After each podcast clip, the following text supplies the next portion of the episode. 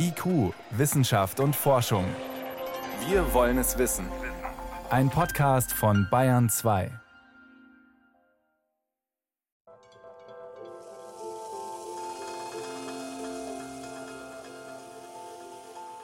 Das allgemeine Persönlichkeitsrecht umfasst als Ausdruck persönlicher Autonomie ein Recht auf selbstbestimmtes Sterben. Irgendwann kommt halt der Punkt, wenn man schon ein Leben lang gekämpft hat, wo man sagt, jetzt kann ich nicht mehr kämpfen und meine Menschenwürde ist einfach nicht mehr gegeben.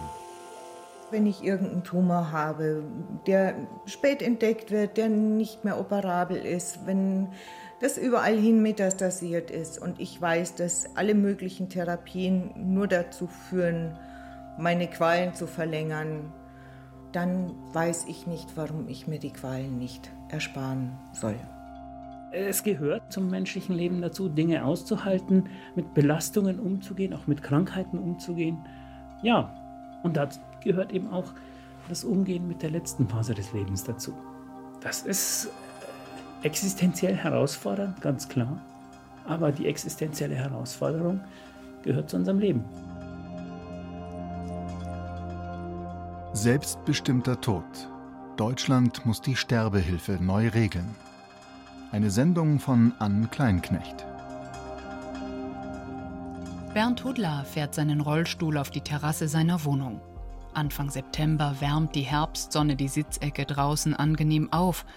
Trotzdem trägt Bernd Hudler dicke schwarz-weiße Wollsocken.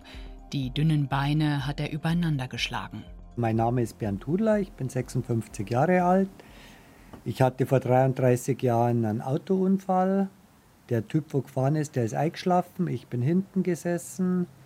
Der ist am Baum hingefahren, weil er den Sekundenschlaf hatte. Hat mir da den ersten Brustwirbel gebrochen. Daraus ist die Querschnittslähmung entstanden. Und jetzt eben, wie schon gesagt, nach 33 Jahren Querschnitt im Rollstuhl merkt man heute, halt, dass einfach alles ein bisschen schlechter wird. Und deswegen möchte ich halt ein wenig vorsorgen, wenn es gar nicht mehr geht, dass man dann sanft aus dem Leben scheiden kann. Bernd Hudler sagt, es gehe alles ein bisschen schlechter. Ein direkterer Mensch würde wahrscheinlich das Wort beschissen verwenden. Und wenn der Weilheimer von ein wenig Vorsorgen spricht, dann bedeutet das, er möchte, dass ihn jemand beim Sterben unterstützt. Die Hilfe zum Suizid ist seit einem aufsehenerregenden Urteil des Bundesverfassungsgerichts im Februar 2020 in Deutschland wieder möglich. Bernd Hudler findet das gut, er hat in den vergangenen Monaten viel mitgemacht. Der Körper ist nicht ausgerichtet, dass man alles mit die Arme, mit die Schultern macht oder was. Und nach 33 Jahren, mir sind mittlerweile beide Bizepssehnen gerissen. Letztes Jahr ist mir eben die Schultersehne gerissen, wo die OP dann auch schief gelaufen ist, die jetzt irreparabel geschädigt ist. Ich kann halt nicht mehr so selbstständig sein, wie ich es gern hätte. Trainiere jetzt zwar da schon wieder hin, aber wie viel ich erreiche, weiß ich eben nicht. Seit der Operation kann Hudla nicht mehr alleine duschen oder Auto fahren. Besonders bedrückend war die Zeit direkt nach dem Krankenhaus, denn er hatte sich dort einen lebensbedrohlichen Keim eingefangen und musste Antibiotika nehmen. Die Nebenwirkungen waren so stark, dass ihn Pflegekräfte und Angehörige wochenlang daheim versorgen mussten. Meine Menschenwürde war mit Füßen getreten und ich bin eigentlich kein Weintyp. Aber so viel geworden wie in der Zeit habe ich noch nie. In der Zeit, wenn es schon gegangen wäre, glaube ich, wenn da professionelle Hilfe, hätte ich, glaube ich, gesagt, na, es reicht. Ich habe jetzt 33 Jahre hinter mir, es wird, es wird ja nichts besser. Es wird ja alles eigentlich immer schlimmer. Und dann, wenn man, habe ich auch, finde ich, das Recht dazu zu sagen, so, jetzt kann ich und mag ich nicht mehr. Bernd Hudler hätte damals seine Ärztinnen und Ärzte bitten können, ihn nicht weiter zu behandeln. Sie hätten ihm die Schmerzen genommen und ihn sterben lassen. Im Idealfall auf einer Palliativstation oder außerhalb der Klinik in einem Hospiz. Oder er hätte sich selbst das Leben nehmen können, was als Rollstuhlfahrer kein einfaches Unterfangen ist. Inzwischen hat er eine weitere Option. Er kann jemanden bitten, ihm beim Suizid zu helfen. Der assistierte Suizid ist seit Februar 2020 in Deutschland möglich. Das hat das Bundesverfassungsgericht in einem epochalen Urteil klargestellt. Der damalige Vorsitzende Andreas Voskuhle sagte bei der Urteilsverkündung Das allgemeine Persönlichkeitsrecht umfasst als Ausdruck persönlicher Autonomie ein Recht auf selbstbestimmtes Sterben. Dieses Recht schließt die Freiheit ein, sich das Leben zu nehmen, hierfür bei Dritten Hilfe zu suchen und, soweit sie angeboten wird, in Anspruch zu nehmen.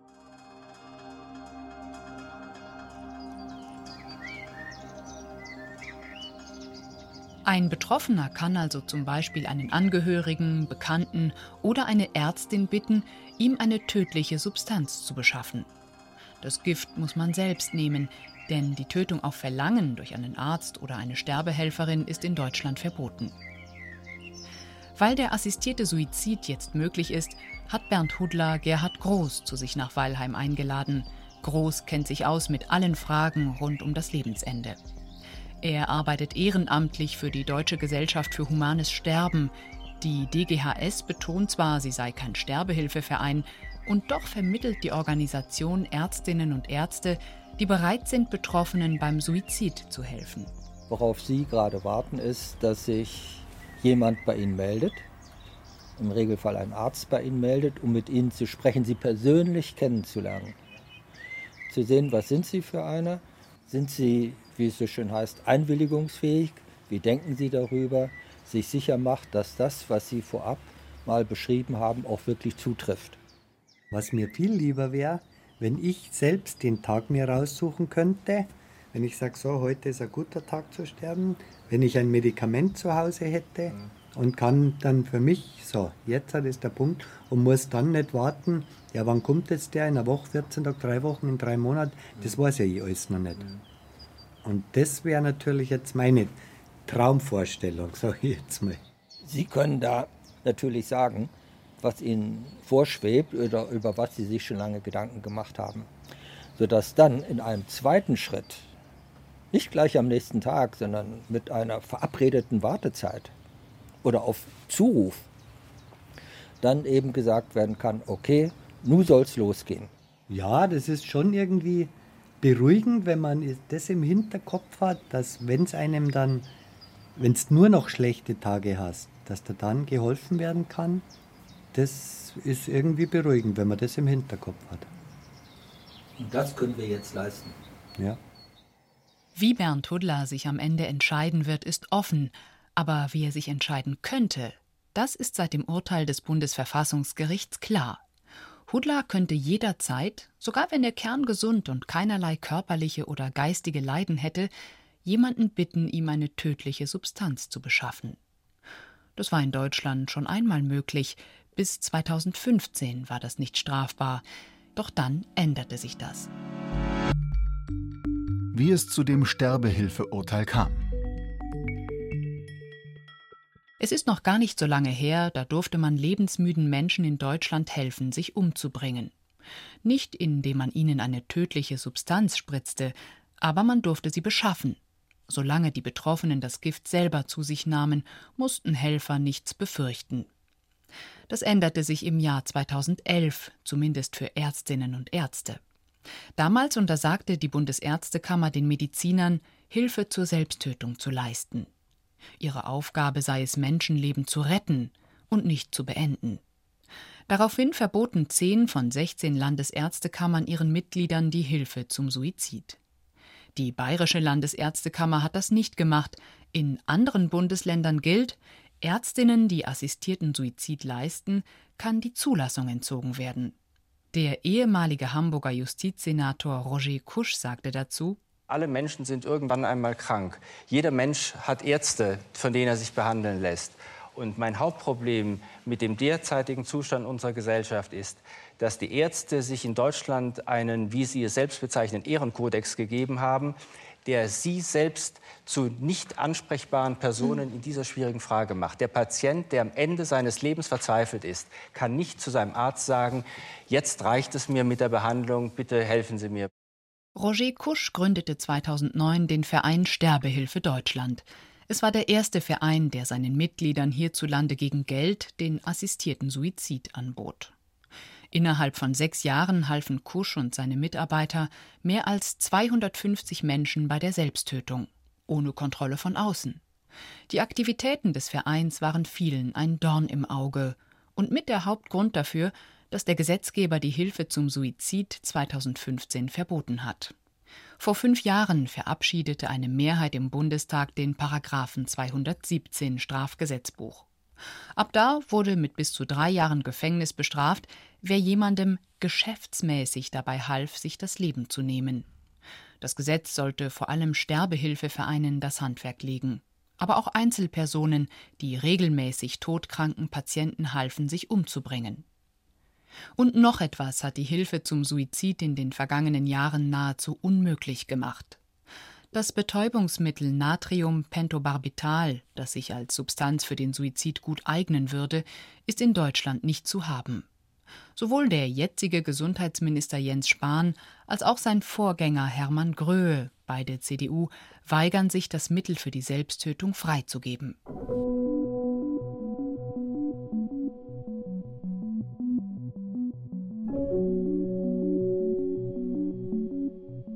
In den vergangenen fünf Jahren war die Hilfe zum Suizid in Deutschland also quasi unmöglich.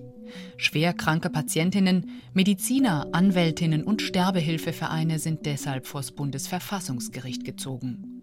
Mit dem Ergebnis, dass die Karlsruher Richter das Gesetz zum Verbot der Sterbehilfe in Deutschland im Februar 2020 kassiert haben. Verfassungsrichter Andreas Voskuhle sagte bei der Urteilsverkündung: Die Entscheidung des Einzelnen dem eigenen Leben entsprechend, seinem Verständnis von Lebensqualität und Sinnhaftigkeit, der eigenen Existenz ein Ende zu setzen, entzieht sich einer Bewertung anhand allgemeiner Wertvorstellungen, religiöser Gebote, gesellschaftlicher Leitbilder für den Umgang mit Leben und Tod und Überlegungen objektiver Vernünftigkeit. Sie bedarf keiner weiteren Begründung und Rechtfertigung, sondern ist im Ausgangspunkt als Akt autonomer Selbstbestimmung von Staat und Gesellschaft zu respektieren. Die Verfassungsrichter sind mit diesem Urteil viel weiter gegangen, als es sich die Kläger je erträumt hätten. Die Freiheit, die sie Sterbewilligen zugestehen, bedeutet allerdings nicht, dass der Gesetzgeber die Sterbehilfe nicht regulieren darf. Nur dürfen diese neuen Regeln die Hilfe zum Suizid nicht unmöglich machen, so die Richter. Ob es solche Leitlinien braucht und wie sie aussehen könnten, darüber gibt es ganz unterschiedliche Ansichten. Die Meinung der Ethiker und Kirchen. Darf man das überhaupt? Darf man sich das Leben nehmen und sich dabei von jemandem helfen lassen? Jeder und jede Betroffene muss das für sich selber klären, das hat der damalige Vorsitzende des Bundesverfassungsgerichts Andreas Voskuhle schon vor dem Urteil bei einer Anhörung klargemacht. Der Tübinger Medizinethiker Urban Wiesing erinnert sich. Als die Anhörung in Karlsruhe lief, begann er die Anhörung mit den Worten, es geht hier nicht um Ethik. Und da haben damals viele gestutzt und gesagt, ja, wieso, es geht hier nicht um Ethik, worum geht es denn sonst? Das ist doch eine ethisch hochbrisante Angelegenheit. Aus Sicht der Richterinnen und Richter geht es also bei der Frage um die Hilfe zum Suizid nicht um eine ethische Bewertung. Im Mittelpunkt steht einzig und allein die Würde der Betroffenen. Ganz auf dieser Linie argumentiert auch der Ethiker Urban Wiesing. Auch er plädiert dafür, die moralische Bewertung bei diesem Thema auszublenden. Dahinter steckt unsere feste Überzeugung, dass es in einer modernen, pluralen Gesellschaft mit Religionsfreiheit, mit unterschiedlichen Bekenntnissen, mit unterschiedlichen Wertvorstellungen verschiedene Möglichkeiten eines gelingenden Lebens und eines gelingenden Sterbens gibt. Und wir sind nicht diejenigen, die zu sagen haben, das ist ein gelingendes Sterben und das nicht. Und so sagte Richter Voskuhle im Februar nach der Urteilsverkündung. Wir mögen seinen Entschluss bedauern. Wir dürfen alles versuchen, ihn umzustimmen, wir müssen seine freie Entscheidung aber in letzter Konsequenz akzeptieren. Noch am Tag der Urteilsverkündung haben Vertreter der evangelischen Kirche und der katholischen Bischofskonferenz eine gemeinsame Erklärung abgegeben. Darin heißt es Würde und Wert eines Menschen sind Ausdruck davon, dass Gott den Menschen nach seinem Bild geschaffen hat und ihn bejaht und dass der Mensch sein Leben vor Gott verantwortet. Und da scheint sie durch, die moralische Vorstellung davon, wie man mit seinem Leben umgehen sollte. Michael Feil ist katholischer Theologe und Sozialpädagoge. Er ist Ethiker bei der Deutschen Bischofskonferenz. Es hat natürlich etwas mit dem Schöpfungsglauben zu tun, mit der Vorstellung, dass wir Menschen von Gott geschaffen sind und von Gott in dieses Dasein gestellt sind, so wie es eben ist, dass wir die Aufgabe haben, da was draus zu machen, dass wir aber eben auch mit diesen Dingen, die auf uns zukommen, an denen wir nichts ändern können, dass wir mit denen umgehen müssen. Michael Feil hat dennoch Verständnis für Menschen, die irgendwann sagen, jetzt ist es genug. Ganz ähnlich sieht das Martin Dutzmann. Der Theologe ist Bevollmächtigter des Rates der Evangelischen Kirche in Deutschland. Also an dem Grundsatz halten wir selbstverständlich fest, dass das Leben äh, Gabe Gottes ist. Aber als Menschen, die wir in dieser Welt leben, wissen wir natürlich auch, dass es zu ähm, verzweifelten und ausweglosen Situationen kommen kann, in denen ein Mensch keinen anderen Weg mehr weiß und keinen anderen Ausweg mehr sieht, als dieses Leben zu beenden. Das haben wir auch nicht zu bewerten, nicht zu beurteilen, sondern äh, schlicht zur Kenntnis zu nehmen. Insofern bricht sich der ethische Grundsatz, der nach wie vor gültig ist, dann immer auch an der Realität. Aber das ist äh, nichts Ungewöhnliches, das geschieht in anderen Feldern der Ethik auch. Beide Theologen stoßen sich an dem Verständnis von Freiheit und Selbstbestimmung, das dem Urteilsspruch zugrunde liegt. Wir möchten eben nicht, dass Menschen, die aufs Sterben zugehen und sehen, wie sehr andere Menschen äh, dadurch vielleicht auch beeinträchtigt sind, die Pflegenden oder wir sehen, dass das eben auch Geld kostet und so, dann sich einem Druck ausgesetzt äh, fühlen, einem gesellschaftlichen Druck und sagen, ja, dann, äh, dann gehe ich doch besser. Das wäre ja auch keine frei verantwortete Entscheidung mehr und äh, diesen Druck wollen wir in jedem Fall verhindern. Beide Kirchenvertreter fordern deshalb klare Regeln für die Hilfe zum Suizid. Nicht zuletzt, weil auch die Kirchen Alten- und Pflegeheime betreiben. Wäre der assistierte Suizid dort denkbar?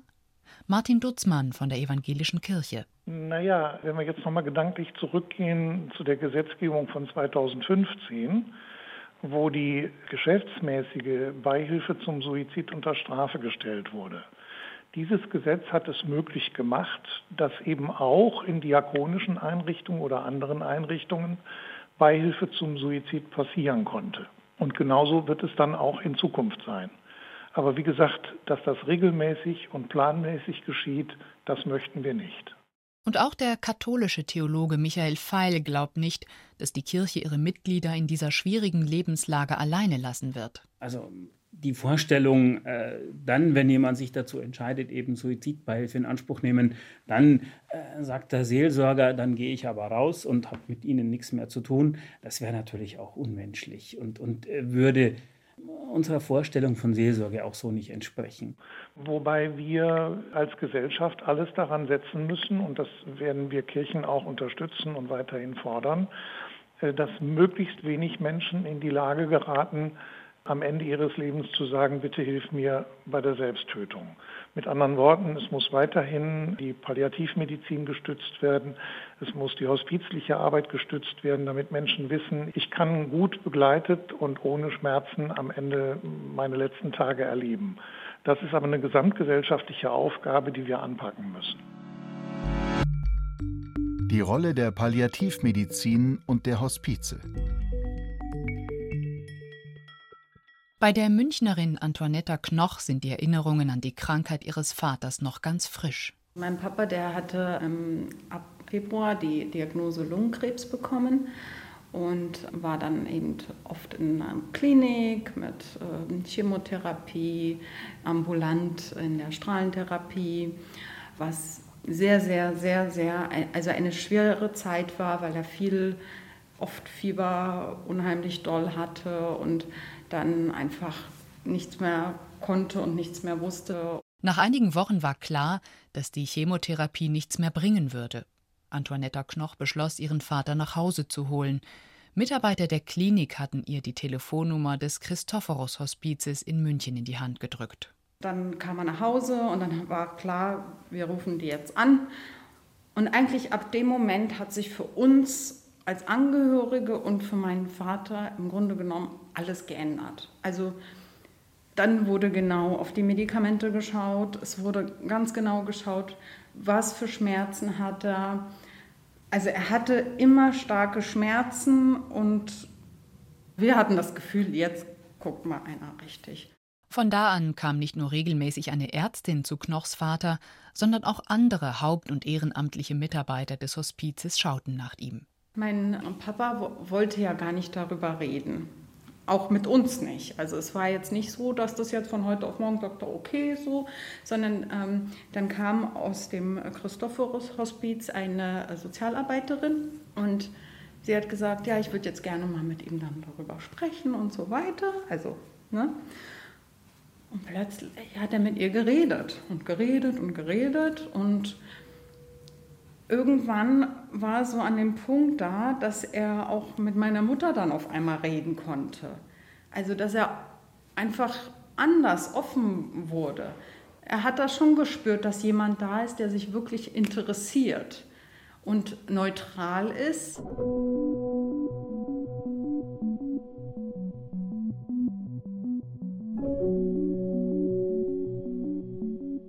Das Münchner Christophorus Hospiz betreut im Jahr rund 1400 schwerkranke Patienten und ihre Familien daheim. Nur sehr wenige Betroffene werden stationär im Haupthaus an der Effnerstraße aufgenommen. Dort gibt es nur 16 Zimmer. Das lichtdurchflutete Gebäude ist ein letzter Rückzugsort für todkranke Patientinnen, erzählt Cornelia Kurt bei einer Führung durch das Hospiz. Ja, und hier ist unser schöner Garten, unsere schöne Oase über die wir sehr froh sind, dass wir sie haben. Es gibt so verschiedene Sitzecken, wo die Patienten, Bewohner und Angehörige sich einfach auch zurückziehen können. Und hier, das ist der Fluss der Erinnerung. Das ist äh, quasi ein Ritual im stationären Hospiz. Neben die Verstorbenen wird dann ein Stein gelegt, ein Isarstein, den die Angehörigen entsprechend gestalten können. Genau mit ganz persönlichen Sachen, manchmal ganz einfach, manchmal sehr aufwendig gestaltet. Und dieser Fluss dient der Erinnerung an den Menschen.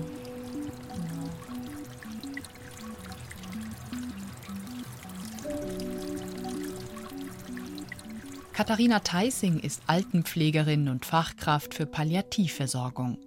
Sie betreut seit 15 Jahren Patienten im Christophorus Hospiz, das sie als einen ganz besonderen Ort erlebt mein Eindruck ist, also was ich ganz häufig erlebe, was, was die Menschen uns ähm, spiegeln, ist, dass wir Ruhe bieten. Tatsächlich einen Platz, wo man ankommen kann, gerade wenn man eine, eine Odyssee durch viele Kliniken rein in die Klinik, raus aus der Klinik, dann hier anzukommen und erstmal einfach zur Ruhe zu kommen. Hier will niemand was von den Menschen, sie müssen nichts, sie können schlafen so viel sie wollen, ähm, sie können einfach in, in Frieden hier sein. Während Palliativstationen im Krankenhaus Menschen nur kurze Zeit versorgen, ist das Hospiz als allerletzte Station im Leben einer schwerkranken Patientin gedacht. Schmerzen, Übelkeit oder Atemnot lindern, es sind die Symptome, die man hier behandelt. Teilweise mit sehr starken Schmerzmitteln, sogenannten Opiaten. Mit ihnen können einzelne Patienten in einen Schlaf sinken, aus dem sie, je nach Dosierung, nicht mehr aufwachen.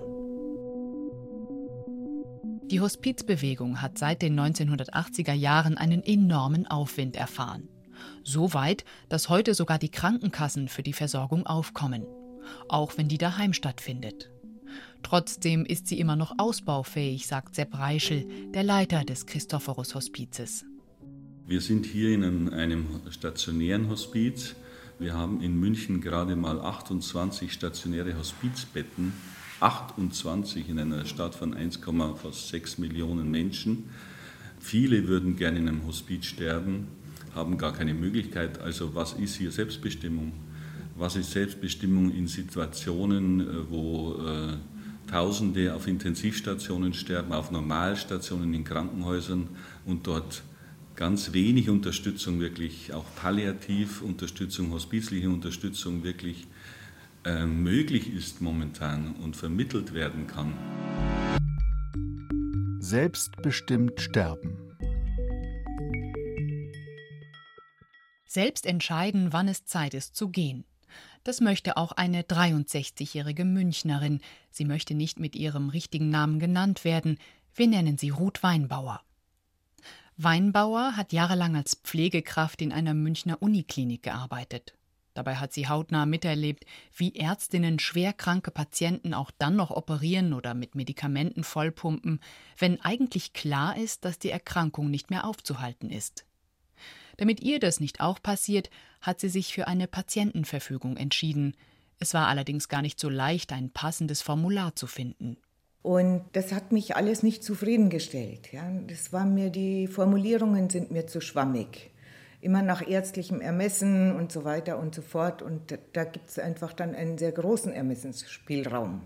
Hängt sehr davon ab, an wen man gerade gerät.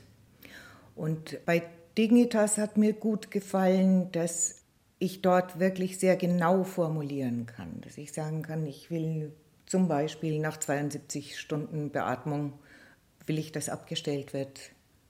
Nach 72 Stunden Ernährungssonde raus mit dem Ding. Dass es eine Rechtsberatung gibt, auch für denjenigen, der mich dann vertritt, der eine Betreuungsverfügung hat. Mit ihrer Patientenverfügung vom Sterbehilfeverein Dignitas will Ruth Weinbauer den Klinikmitarbeitern schwierige Entscheidungen abnehmen. Das ist auch sehr belastend für die Ärztinnen und Ärzte, Pflegerinnen und Pfleger. Und ähm, ich finde für mich auch, ich habe die Verpflichtung, sehr klar vorher zu sagen, was ich möchte und was ich nicht möchte, um denen da aus der Klemme zu helfen. Und ich habe schon früher, als ich noch in der Pflege gearbeitet habe, Menschen erlebt, die Schicksale erlitten haben, wo ich mir gedacht habe, um Gottes Willen, das möchte ich nicht. Und dann ist da noch Ruth Weinbauers Familie. Ihre vier Kinder sollen im Fall der Fälle von lebensentscheidenden Fragen verschont bleiben. Weil ich nicht möchte, dass meine vier Kinder vor meinem Bett stehen und entscheiden müssen, was mit mir passiert. Weil ich das auch in meinem privaten Umfeld erlebt habe und als unglaublich belastend empfunden habe, weil ich erlebt habe, dass man sich da durchaus innerhalb der Familien auch entzweit. Ja, ich möchte das einfach nicht. Ich möchte nicht meine Kinder damit belasten. Und weil Ruth Weinbauer sich so viele Gedanken übers Lebensende gemacht und zahlreiche Was wäre wenn Fragen für sich beantwortet hat, hat sie auch über die Hilfe zum Suizid nachgedacht. Der Fall der Fälle wäre einfach, wenn ich eine Erkrankung habe, von der ich weiß, dass sie zum Tode führen wird, und zwar auf eine Art und Weise, die nicht schön ist, gibt es ja wirklich nun Unterschiede, dass ich dann die Möglichkeit habe zu sagen, nein, das tue ich mir nicht an, das schaffe ich nicht, das möchte ich nicht. Und ich möchte, solange ich noch einigermaßen in Würde und im Vollbesitz meiner geistigen Kräfte das machen kann, entscheiden, dass ich das beschließe. Seit drei Jahren ist Ruth Weinbauer deshalb Mitglied beim Sterbehilfeverein Dignitas und hat so die Möglichkeit, ihrem Leben ein Ende zu setzen, wenn sie den Zeitpunkt für richtig hält. Ihr Fall macht deutlich, dass die Palliativmedizin und Hospizangebote zwar für viele Todkranke der richtige Weg sein mögen, doch nicht jeder, der sterben möchte, hat unbedingt Krebs im Endstadium. Und sogar wenn jemand todkrank ist, kann ihn niemand zwingen, die letzten Tage auf der Palliativstation zu verbringen, so die Richter. Die Entscheidung für die Beendigung des eigenen Lebens umfasst, sofern sie frei sowie in Kenntnis und unter Abwägung aller relevanten Umstände gefasst worden ist, zugleich die Entscheidung gegen bestehende Alternativen. Auch in diesem negativen Teil ist sie als Akt autonomer Selbstbestimmung zu akzeptieren.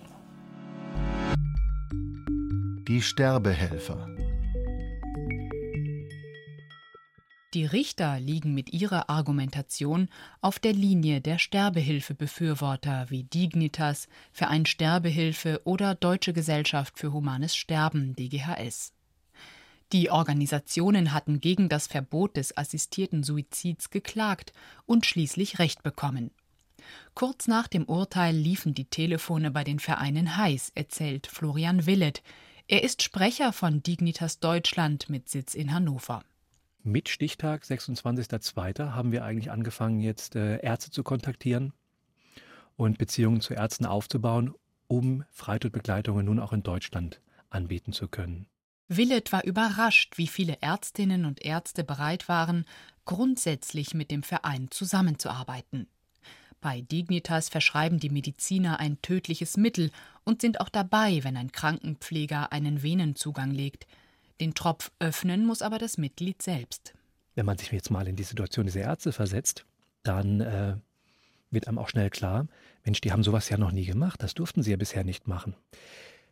Das heißt, gerade jetzt sind wir in einer Phase, wo sehr viele Ärzte das zum allerersten Mal machen. Und auch viele Ärzte sind jetzt zurzeit selbst noch in diesem Prozess, sich darüber im Klaren zu werden, ob sie das wollen, ob sie das können. Nicht nur Dignitas hilft nun wieder seinen Mitgliedern beim Suizid, auch der Verein Sterbehilfe.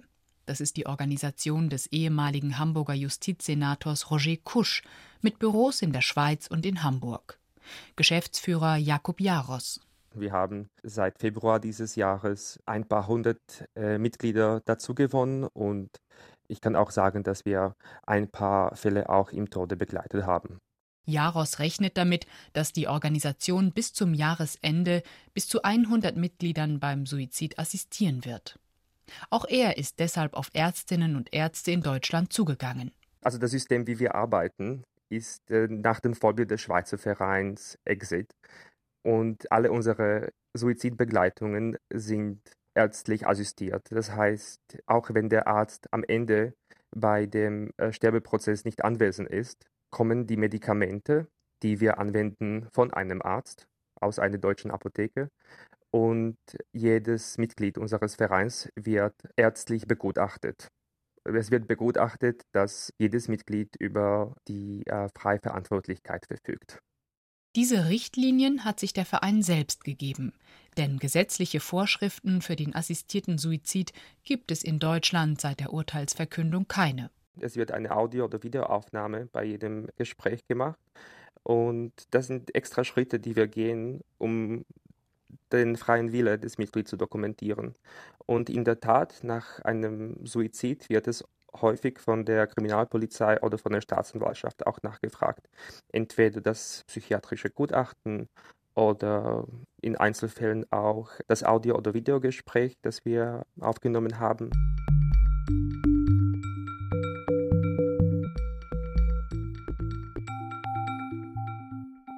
Psychiatrische Gutachten waren nie vom Gesetzgeber vorgeschrieben. Trotzdem haben die Sterbehilfevereine sie in vielen Fällen in Auftrag gegeben. Zum Beispiel bei dem Neurologen und Psychiater Johann Friedrich Spittler. Der hat in seiner Laufbahn mehr als 400 Gutachten für Sterbehilfevereine in der Schweiz und in Deutschland erstellt, vor allem vor dem Jahr 2015. Ich bin dafür immer zu den betreffenden Personen hingefahren und habe sie ungefähr zwei Stunden lang befragt. Zwei Stunden mag für den einen oder anderen äh, sehr kurz erscheinen und ist äh, sicherlich auch eine begrenzte Zeit. Auf der anderen Seite muss man bedenken, die Menschen, die sich dazu entschließen, ihr Leben beenden zu wollen, aus den verschiedensten Gründen, die Menschen sind in ihren Überlegungen sehr weit fortgeschritten und sind bereit, sich einem äh, sich freundlich zuwendenden anderen Menschen zu öffnen. Das heißt, diese Gespräche in diesen zwei Stunden sind von einer sehr, sehr bemerkenswerten Offenheit und ich würde ausdrücklich dazu sagen, von einer Authentizität, wie man sie im normalen Leben nie erlebt. Seit die Sterbehilfe in Deutschland wieder möglich ist, hat Johann Spittler bereits mehreren Betroffenen ermöglicht, sich das Leben zu nehmen. Es gab Menschen, äh, die ich seit 2014, 2015 kannte, die teilweise auch den Kontakt gehalten haben und gehofft haben, dass das Bundesverfassungsgericht eine liberale Entscheidung trifft. Und die haben sich dann teilweise im März, April gemeldet und haben gesagt, äh, so, jetzt ist es doch wieder erlaubt, jetzt möchten wir. Darunter sind Menschen mit ganz unterschiedlichen Beweggründen, erzählt Spittler.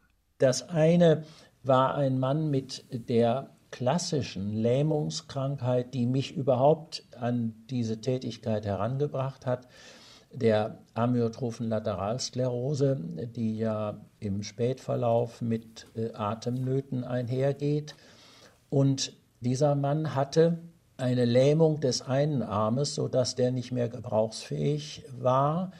Und der andere Arm verschlechterte sich deutlich, sodass er sagen konnte, es ist absehbar, dass ich die äh, Medikamente nicht mehr selber trinken kann. Und das war für ihn der Grund zu sagen, ich will jetzt nicht weiter abwarten, denn wenn ich mit beiden Armen gelähmt bin, dann kann ich nichts mehr machen und äh, das will ich um keinen Preis. Dann habe ich äh, jetzt kürzlich einen Patienten mit äh, fortgeschritten metastasiertem Karzinom gehabt, aber ich habe auch eine hochbetagte Frau mit besten äußeren Bedingungen gehabt, die mich über Jahre immer wieder äh, freundschaftlich kontaktiert hat und dann gesagt hat, jetzt will ich dieses Leben nicht mehr, auch äh, weit über 80. Johann Spittler ist für Transparenz. Wenn er Menschen beim Suizid unterstützt, dann läuft nebenbei eine kleine Kamera. Ich benachrichtige eben anschließend die Polizei. Ich lasse alle Utensilien, die für den Suizid gebraucht worden sind, äh, stehen, sodass das offensichtlich ist, mit welcher Methode das gemacht worden ist. Und habe mittlerweile auch eine Reihe von Schriftstücken, also unter anderem ein erläuterndes Anschreiben an den äh, hinter den Ermittlungen stehenden Staatsanwalt, damit der etwas informiert wird, äh, was der Hintergrund meines Handelns ist. Theoretisch müsste Johann Spittler diesen ganzen Aufwand nicht betreiben. Er ist bis heute nicht vom Gesetzgeber vorgesehen. Aber da die aktive Sterbehilfe in Deutschland verboten ist, und Ärzte keine tödlichen Substanzen direkt verabreichen dürfen, schützt Spittler sich mit der Dokumentation auch selbst. Anders als die Vertreter vom Verein Sterbehilfe und von Dignitas würde sich Spittler klar definierte Rahmenbedingungen wünschen, ein neues Gesetz zur Sterbehilfe, damit Betroffene und Ärztinnen Klarheit darüber bekommen, was denn nun möglich ist und was nicht, und um Missbrauch zu verhindern. Um diese Regelung der Sterbehilfe wird gerade hinter den Kulissen gerungen. Wie ein neues Gesetz zur Sterbehilfe aussehen könnte.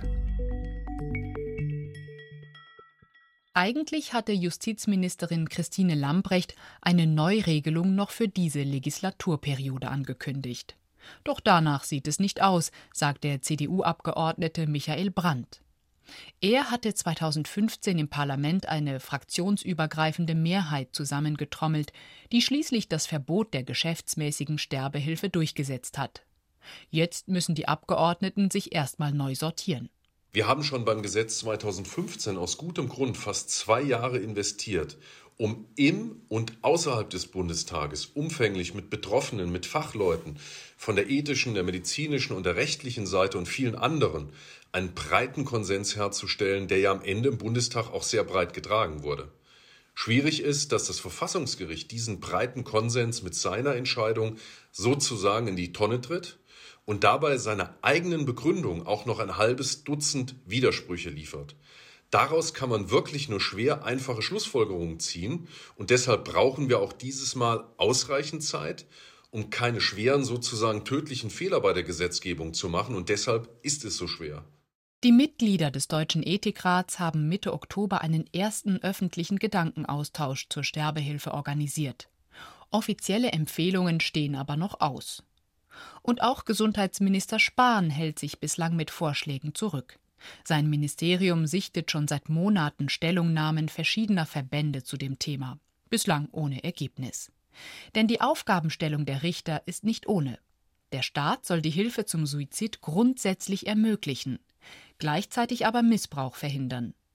Doch der Karlsruher Richter Andreas Voskuhle gibt in der Urteilsbegründung auch Hinweise darauf, wie der assistierte Suizid geregelt werden könnte. Zum Schutz der Selbstbestimmung über das eigene Leben steht dem Gesetzgeber in Bezug auf organisierte Suizidhilfe ein breites Spektrum an Möglichkeiten auf. Sie reichen von prozeduralen Sicherungsmechanismen, etwa gesetzlich festgeschriebener Aufklärungs- und Wartepflichten, über Erlaubnisvorbehalte die die Zuverlässigkeit von Suizidhilfeangeboten sichern, bis zu Verboten besonders gefahrträchtiger Erscheinungsformen der Suizidhilfe. Diese können auch im Strafrecht verankert oder jedenfalls durch strafrechtliche Sanktionierung von Verstößen abgesichert werden. Auch das Berufsrecht der Mediziner und Apotheker sprechen die Richter an und schlagen vor, es so anzupassen, dass diese Berufsgruppen die Möglichkeit haben, Sterbewillige zu unterstützen. Und schließlich geht das Gericht, zumindest indirekt, auf das tödliche Betäubungsmittel Natriumpentobarbital ein, in dem es ganz allgemein vorschlägt, das Betäubungsmittelrecht zu ändern. Diese Vorschläge stoßen auf ganz unterschiedliche Reaktionen. Da gibt es zum einen die, die überhaupt keinen Grund sehen, die Hilfe zum Suizid neu zu regeln. Dazu gehören Dignitas und der Verein Sterbehilfe. Dignitas-Sprecher Florian Willet argumentiert, allzu starke Restriktionen könnten Menschen in einen einsamen Suizid treiben. Viele, die hier mit guter Absicht nun äh, Gesetzesentwürfe äh, vorlegen, in denen das Prozedere geregelt werden soll, machen sich zu wenig Gedanken über die Kreativität von Menschen darüber, wie Menschen aus ihrer Sicht schikanöse Regeln umgehen könnten. Und äh, man treibt hier Menschen in die Suizidversuche hinein. Komplett anderer Meinung ist dagegen Winfried Hardinghaus, der Vorsitzende des Deutschen Hospiz- und Palliativverbands. Hardinghaus ist erklärter Gegner von Sterbehilfevereinen. Das möchte ich also nochmal betonen, dass ich da eigentlich dafür bin, dass es ein neues Gesetz gibt und die Suizidbeihilfe kommerziell und organisiert und geschäftsmäßig weiterhin unter Strafe gestellt wird. Doch das wird nach dem Urteil der Verfassungsrichter sicher nicht passieren. Hardinghaus plädiert deshalb für strenge Rahmenbedingungen. Dann wird es auch Konsequenzen haben, dass die Richter gesagt haben, die Entscheidung muss frei verantwortlich sein. Und da liegt ein riesiger Knackpunkt. Frei verantwortlich heißt nämlich frei von psychischen Störungen, ausreichend informiert sein. Das heißt also auch, wenn ich vielleicht äh, nicht voll orientiert bin, kognitive Einschränkungen haben, ist es schwer, mich richtig aufzuklären. Es darf keine sozialen Einflussnahmen entstehen, durch Familienmitglieder beispielsweise. Und es muss auch eine Dauerhaftigkeit des Wunsches vorliegen, eine Festigkeit. Das sind also vier Kriterien, äh, die schon hart sind. Es werden sicher auch, davon gehe ich aus, wenn es denn so weit kommt, was ich nicht begrüße, aber wenn es so sein sollte, auch Fristen gesetzt werden. Auch die FDP-Politikerin Katrin Helling-Pla macht sich Gedanken darüber, wie man die Sterbehilfe in Deutschland ermöglichen könnte. Die Bundestagsabgeordnete diskutiert schon seit Monaten hinter den Kulissen mit Abgeordneten aller Fraktionen über eine liberale Regelung des assistierten Suizids.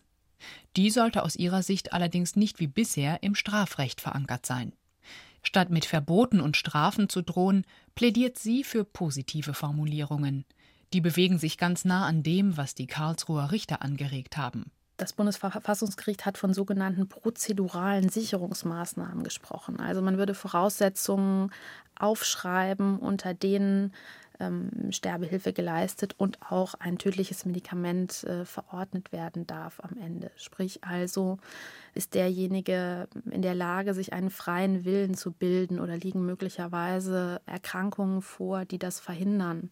Hat derjenige eine vernünftige Aufklärung erfahren, die sicherstellt, dass er sich auch der Tragweite äh, seiner Entscheidung bewusst ist?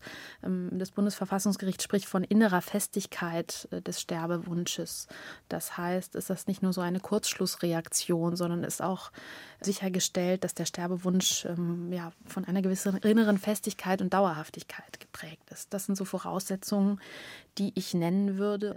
Die Politikerin schlägt vor, unabhängige Beratungsstellen einzurichten, ganz ähnlich wie bei der schwangeren Konfliktberatung. Hier könnten Betroffene mit speziell geschulten Fachleuten über ihr Anliegen sprechen, zum Beispiel mit Ärztinnen, Sozialarbeitern oder Juristinnen. Hilfe zum Suizid leisten sollten diese Menschen aus Sicht von Helling Pla allerdings nicht. Das sollten andere Ärzte tun, Angehörige oder zum Beispiel Sterbehilfevereine. Grundsätzlich ähnlich sieht das der Palliativmediziner Gian Domenico Borasio vom Universitätsspital Lausanne in der Schweiz. Er hat im Juni zusammen mit anderen Wissenschaftlern einen Vorschlag für eine Neuregelung der Sterbehilfe präsentiert. Ein neu formulierter Paragraph 217, verankert im Strafgesetzbuch. Sterbehilfevereine kommen darin nicht vor. Und in der Tat schreibt unser Vorschlag bewusst Ärztinnen und Ärzten eine maßgebliche Rolle bei der Suizidhilfe zu. Denn erstens sind die Suizidwilligen, das sagen uns alle wissenschaftlichen Daten, meistens körperlich schwer erkrankt und oft hochbetagt. Und zweitens erfordert der Prozess der Suizidhilfe samt Beratung, Prüfung der Freiverantwortlichkeit, Aufzeigen von Alternativen, einschließlich zum Beispiel Palliativmedizin und gegebenenfalls Verschreibung des tödlichen Mittels und Erläuterungen zu dessen Einnahme. Dieser komplexe Prozess erfordert spezifisch ärztliche Kenntnisse und Fähigkeiten, die Sie in dieser Konstellation und in keinem anderen Beruf finden können. Keine Ärztin kann dazu verpflichtet werden, Hilfe zum Suizid zu leisten. Aber, und das haben die Verfassungsrichter auch klar gemacht, Mediziner sollten zumindest theoretisch die Möglichkeit haben, Betroffene bei ihrem Vorhaben zu unterstützen. Bislang hat die Bundesärztekammer das abgelehnt und einzelne Landesärztekammern haben mit dem Entzug der Approbation gedroht. Doch nun scheint auch hier Bewegung in die Debatte zu kommen. So schlug der Präsident der Ärztekammer, Klaus Reinhardt, im September vor, das Berufsrecht entsprechend zu ändern. Dem Magazin Spiegel sagte Reinhardt, wir können nach dem Urteil des Bundesverfassungsgerichts keine Norm aufrechterhalten, die dem Arzt jede Form der Unterstützung untersagt. Die Berufsordnung kann so nicht bleiben. Betroffene begleiten und möglichst objektiv beraten, das wird die große Herausforderung sein. Ob Ärztinnen und Ärzte dafür in jedem Fall die richtigen sind, wird sich herausstellen. In der Hand einer einzelnen Person sollten Beratung und Sterbehilfe jedenfalls nicht liegen. Möglicherweise werden multidisziplinäre Teams aus Psychologinnen, Sozialarbeitern und Medizinern Betroffene ausgewogener beraten können. Wer auch immer Gutachten erstellt und Sterbehilfe am Ende durchführt, sollte sich vorher ausgiebig mit dem Thema auseinandergesetzt haben. Angelehnt ist der Gesetzesvorschlag der Wissenschaftler um den Palliativmediziner Borasio übrigens nicht an die Schweiz, wo sich Sterbehilfevereine ihre eigenen Leitlinien geben sondern an die gesetzlichen Regelungen zur Sterbehilfe im US-amerikanischen Bundesstaat Oregon, erklärt der Palliativmediziner und Medizinethiker Ralf Jox vom Universitätsspital Lausanne. Die langjährigen Erfahrungen und Studien zu diesem Modell zeigen insbesondere Folgendes. Erstens, es kommt nicht zu einem Dammbruch und die Häufigkeit des assistierten Suizids bleibt dauerhaft gering, etwa zehnmal geringer, als es in den Niederlanden der Fall ist. Zweitens, ein sozialer Druck auf Benachteiligte ist nicht festzustellen. Drittens, das Vertrauen in die Ärzteschaft ist unvermindert und die Qualität der Palliativversorgung, der Versorgung am Lebensende hat sich sogar verbessert. Das alles wissen die Forscher, weil der assistierte Suizid in Oregon seit Jahren wissenschaftlich begleitet wird.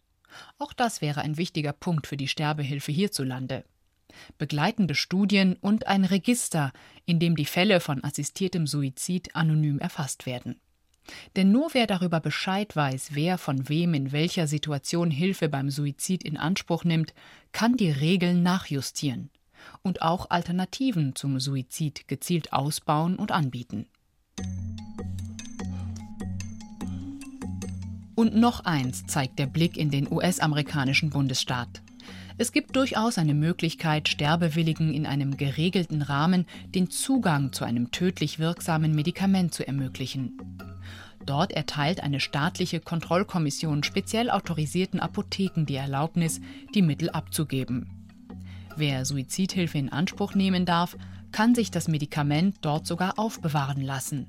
Das verringert das Risiko, dass es aus Versehen oder absichtlich in falsche Hände gerät.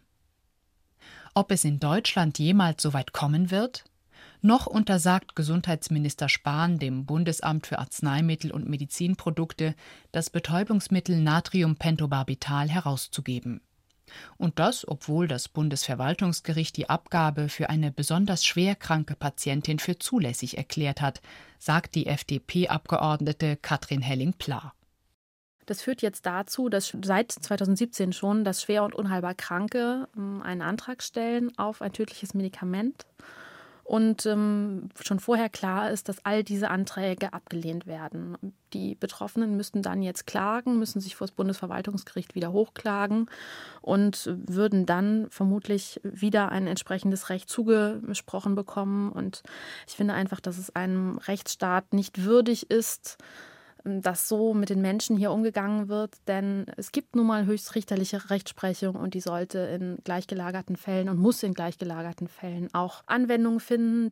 Ob Jens Spahn seine ablehnende Haltung noch lange beibehalten kann, ist fraglich. Seit dem Urteil der Verfassungsrichter steigt der Druck, meint der Medizinrechtler Jochen Taupitz. Das Bundesverwaltungsgericht hatte die Pflicht zum zur Verfügung stellen eines tödlich wirkenden Medikaments nur für den Fall schweren körperlichen Leids bejaht. Und das Bundesverfassungsgericht hat ja ausdrücklich gesagt, auf den entsprechenden Gesundheitszustand, Krankheitszustand des Suizidwilligen kommt es nicht an. Also mit anderen Worten, äh, ich kann mir politisch nicht vorstellen, dass Herr Spahn diese Blockadehaltung gegenüber der Rechtsauffassung des Bundesverwaltungsgerichts noch lange aufrechterhalten kann. Gesundheitsminister Spahn wollte sich auch auf mehrere Anfragen hin dazu nicht äußern. Jetzt bleibt abzuwarten, ob die Abgabe solcher Medikamente demnächst in einem Gesetz zur Sterbehilfe geregelt wird oder ob Mediziner und Sterbehilfevereine wie bisher auf eigene Rezepturen setzen werden.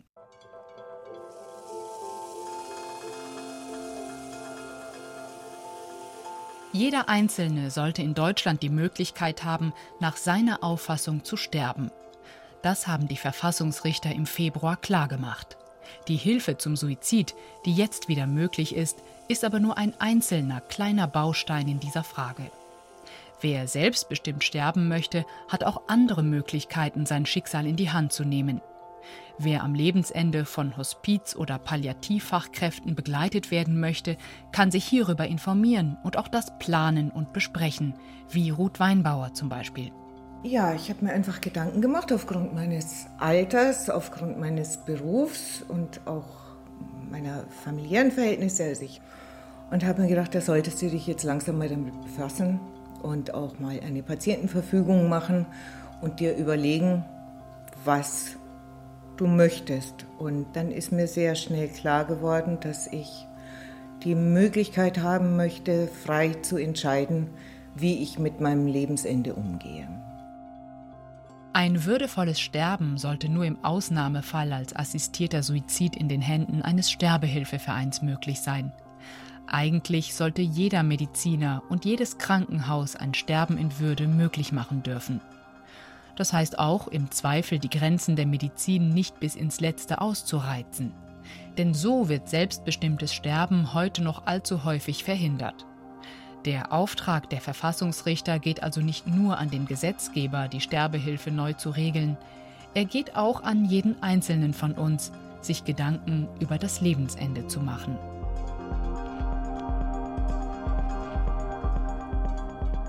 Selbstbestimmter Tod. Deutschland muss die Sterbehilfe neu regeln. Eine Sendung von Ann Kleinknecht. Es sprachen die Autorin und Yajimai.